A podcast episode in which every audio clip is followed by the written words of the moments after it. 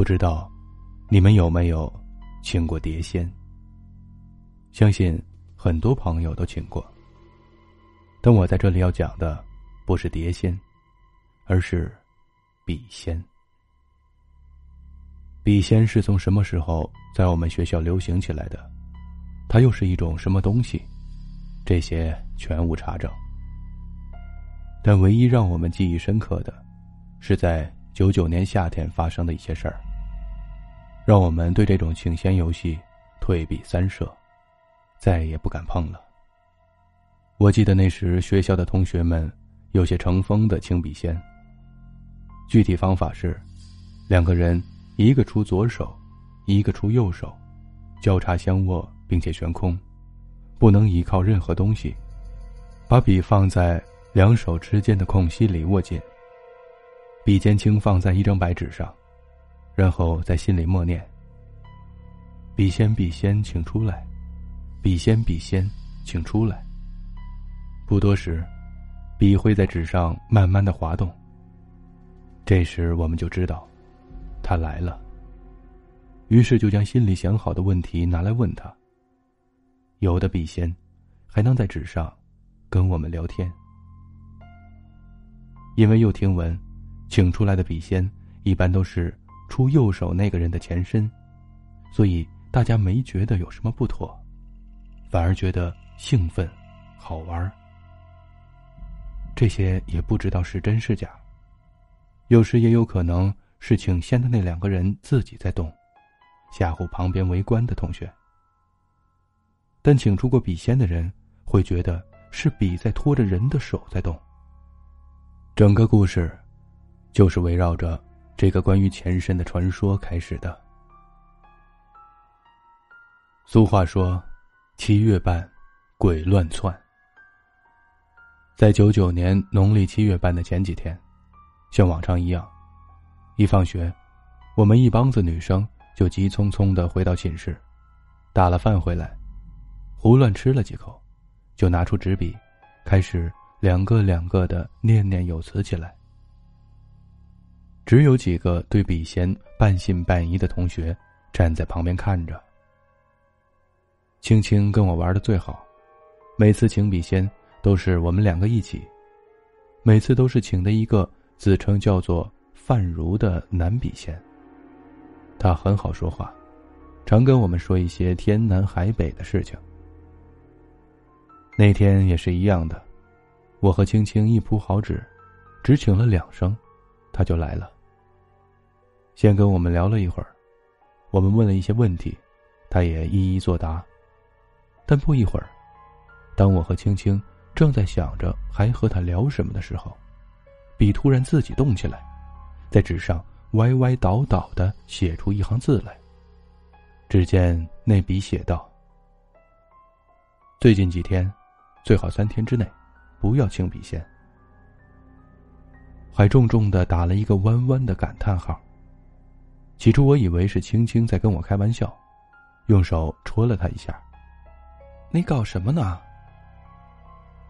谁知他莫名其妙的看着我，问道：“干嘛？你写的吗？”我摇摇头。没有啊。他也说：“不是我写的呀。”我们俩你问我答的说了半天，一致认定，不是我们两个中任何一个搞的鬼。旁边的同学也纷纷的围过来，看着附在那支笔上的笔仙还要写什么。我小心的问他道：“为什么不要请笔仙呀？”那笔竟跟真通了灵性一样写道：“因为过两天是鬼节。”鬼门关大开，他们要出来耍。谁呀？青青接着问。邪鬼、冤魂，还有鬼差出来。那笔一个劲儿的往下写，我们从来没有见过一支笔可以不受人控制，自己写出这么多字，而且还似乎有头有序的讲述一件事情。我们是孤魂。鬼节不敢出来，如果来了，鬼差抓住我们，我们就再也不能偷生了。他们的法力很大，通灵能力比我们强。如果你们请笔仙请到他们的话，你们就没命了。笔在写到这里顿了一下，又开始画起来。我回去了，这几天我都不来了，你们也不要请，一定不要请。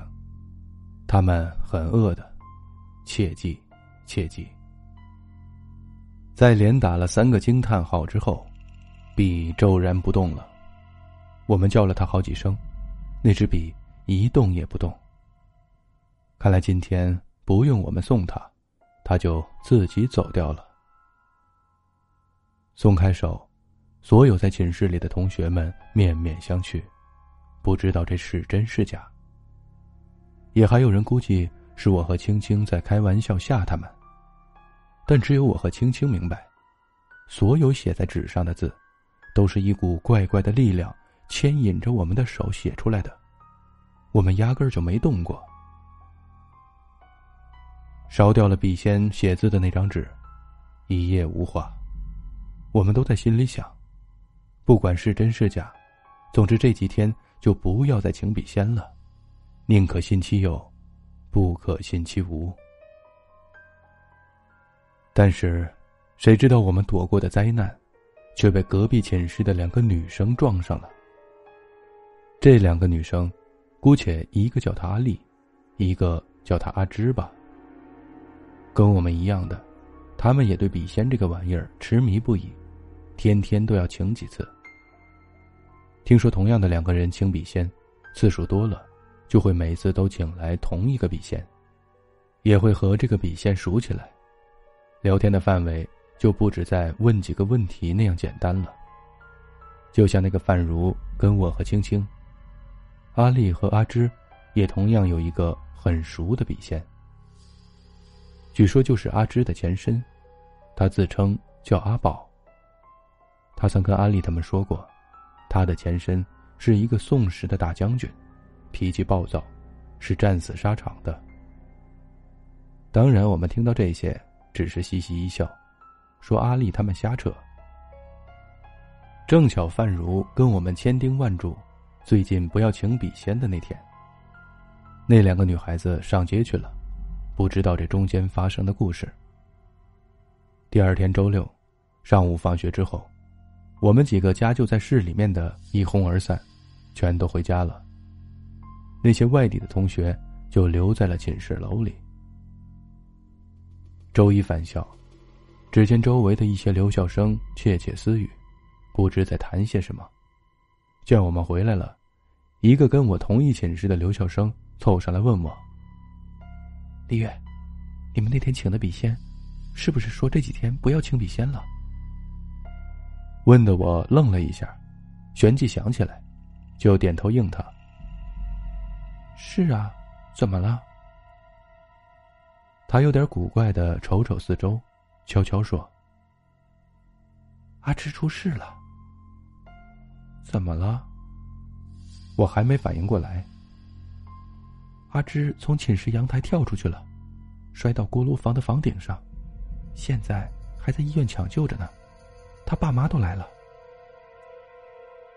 怎么回事啊？我不清楚，你去问阿丽吧。